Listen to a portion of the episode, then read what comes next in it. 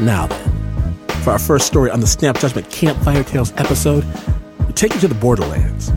You see, Rocky Elmore nowadays is a retired Border Patrol agent, but back in the 90s, he was stationed just east of San Diego, right along the border fence, in a place called Otay Mountain. Snap Judgment.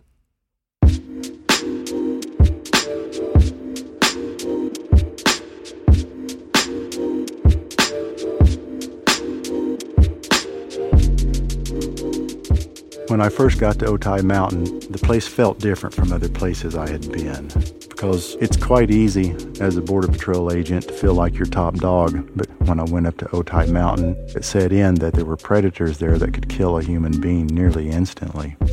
Mountain lions were the top dog up there. Under normal circumstances, a mountain lion attack against a human being would be extremely rare. But the cats that lived up on Otay Mountain lost their fear of man. There wasn't a lot of things up there for them to eat other than rabbits and, and just a very, very few deer. So people immediately went into the food chain, and it was a pretty easy source for them. All they had to do was pick out a group, follow it, wait for somebody to get left behind, and that guy was a goner. So we found quite a few bodies, and we found them on a fairly regular basis. Now, as far as I know, none of these kills went onto the official California record. Uh, things that happen down on the border just have a tendency to stay on the border.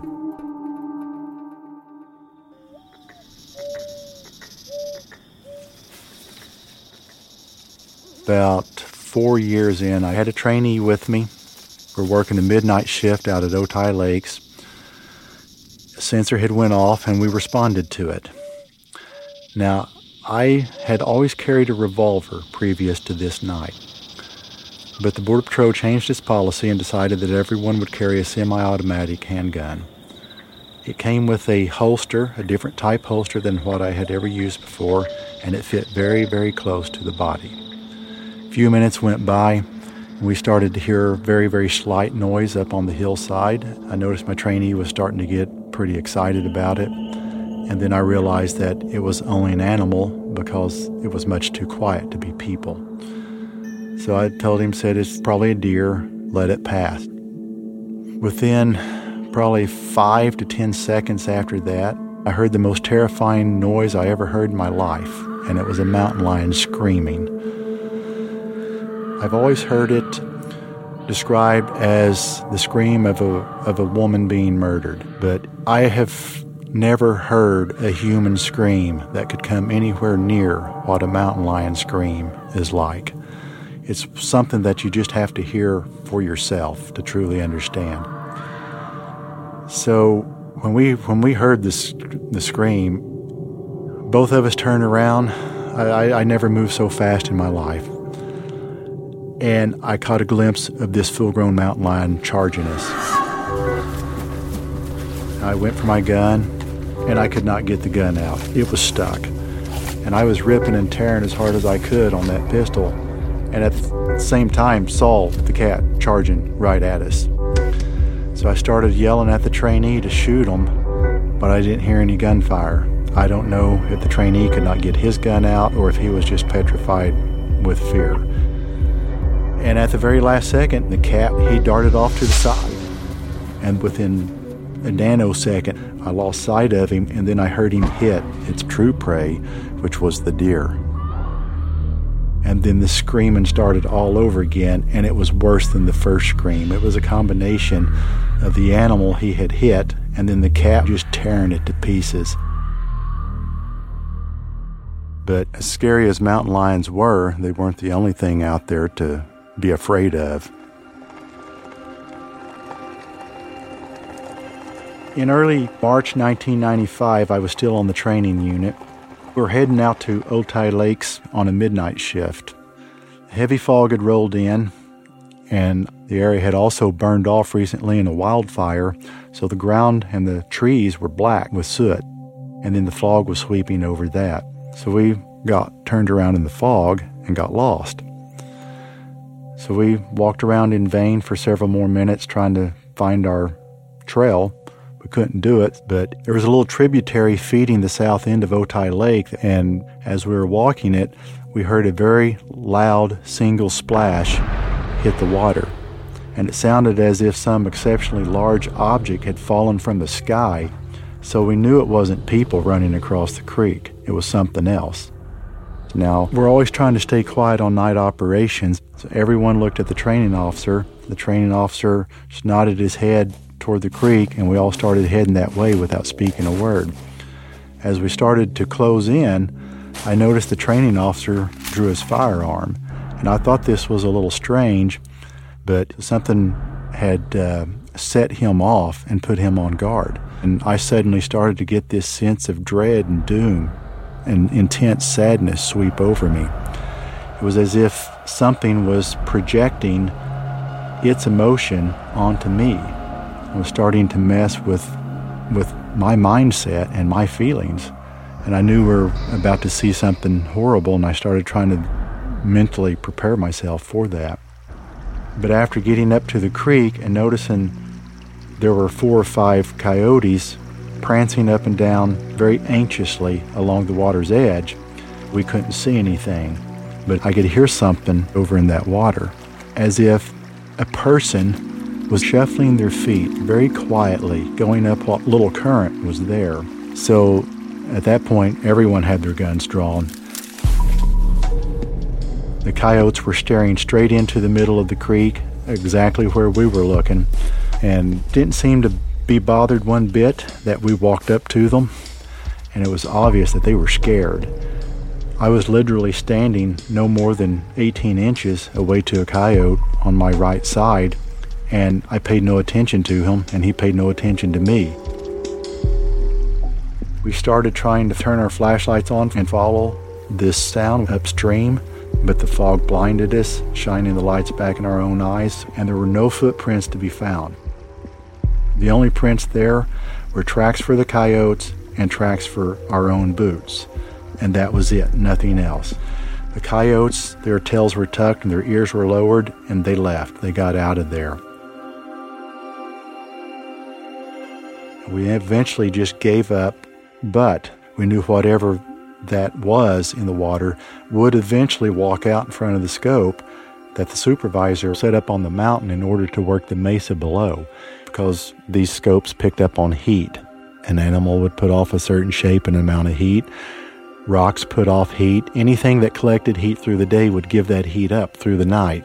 For instance, a, a person walking, say, a mile or two miles away they didn't really look like a person at that distance. They looked kind of like an upright coffin.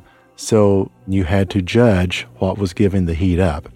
And Jeb was probably the best scope operator in the Border Patrol. So he would be able to see it and, and call out whatever was over in that water.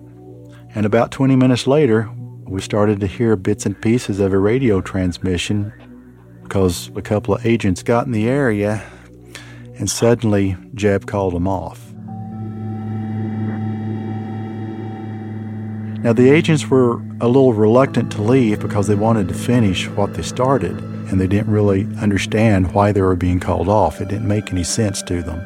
But Jeb told them again and emphasized a little more strongly that they needed to get in their vehicles and leave the area. He said, There is a very large predator following the two of you. Now, these guys were totally unaware of it. They couldn't see anything, Nevertheless, they did what Jeb told them to because you didn't question his orders, you just did it.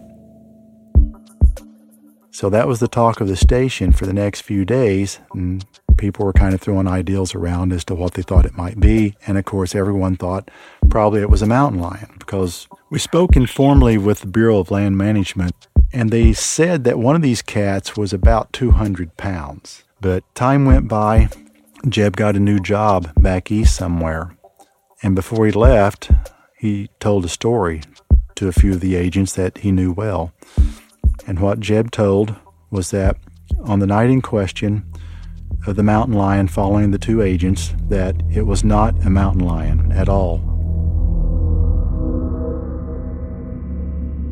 What he actually saw was some creature come up out of the Otay River, and it walked upright like a man. he said, but had the largest heat signature Jeb had ever seen on the night vision scope. The creature was right behind them, and it dwarfed them both, estimated it probably 10 feet. I heard one guy say maybe 12 feet.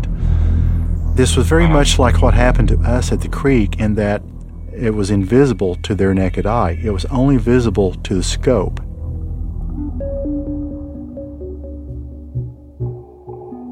I never brought the subject up for quite a while after that. I never talked to Jeb. I was a trainee. Trainees did not go up and talk to supervisors, and I never dared question what he saw that night. As time went on, over the next few years, I began to hear several more stories. These stories involved both agents and people crossing illegally. In every sighting, this beast would chase either the people or would chase the agents and could have easily caught them, but never did. It's like he chased them to scare them off and then gave up the chase. And there would be no, no sign found, no footprints, no sign of the creature whatsoever. I didn't have any real clues or any real idea of what what all this meant. But one night while I was working the mountain on a swing shift, I run into some BLM personnel, and these were environmentalist types. They weren't law enforcement. And there was about 10 of them up there, maybe more, and they were hanging out uh, at Butewick Canyon. And that was one of our more remote, treacherous areas. I was kind of wondering what had brought them up there. So I pulled up, started talking to them, asked them what they were doing, and they said they'd come up to look for bear scat, which I thought was a little unusual because I didn't think there was any bears anywhere near Otay Mountain. We'd never found tracks for one, no scat for one. Nobody had ever reported a sighting. So toward the end, I said, uh, Well, what do you think about some kind of a Sasquatch creature being up here. And then I kind of chuckled after that because I didn't want them to think I was a crazy person. And uh, none of them laughed or chuckled. And one of them started to talk about the subject. Said, We think there's possibly three of them up here that we think's a family unit two adults and a juvenile. So then I kind of thought, well, you know, they might be setting me up. They're gonna, they're all gonna break out laughing in a minute and say they were just kidding. Not, you know, not really. We don't believe in that. But they never did. So, what is the real truth? What really is out there?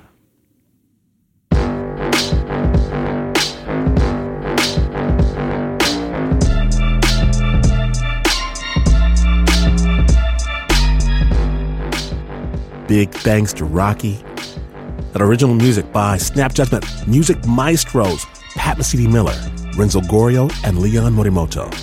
For more stories of what's happening on the border, check out Rocky's book, Out on Foot, Nightly Patrols and Ghostly Tales of a U.S. Border Patrol Agent. We're going to have links to the world of Rocky on our website, snapjudgment.org.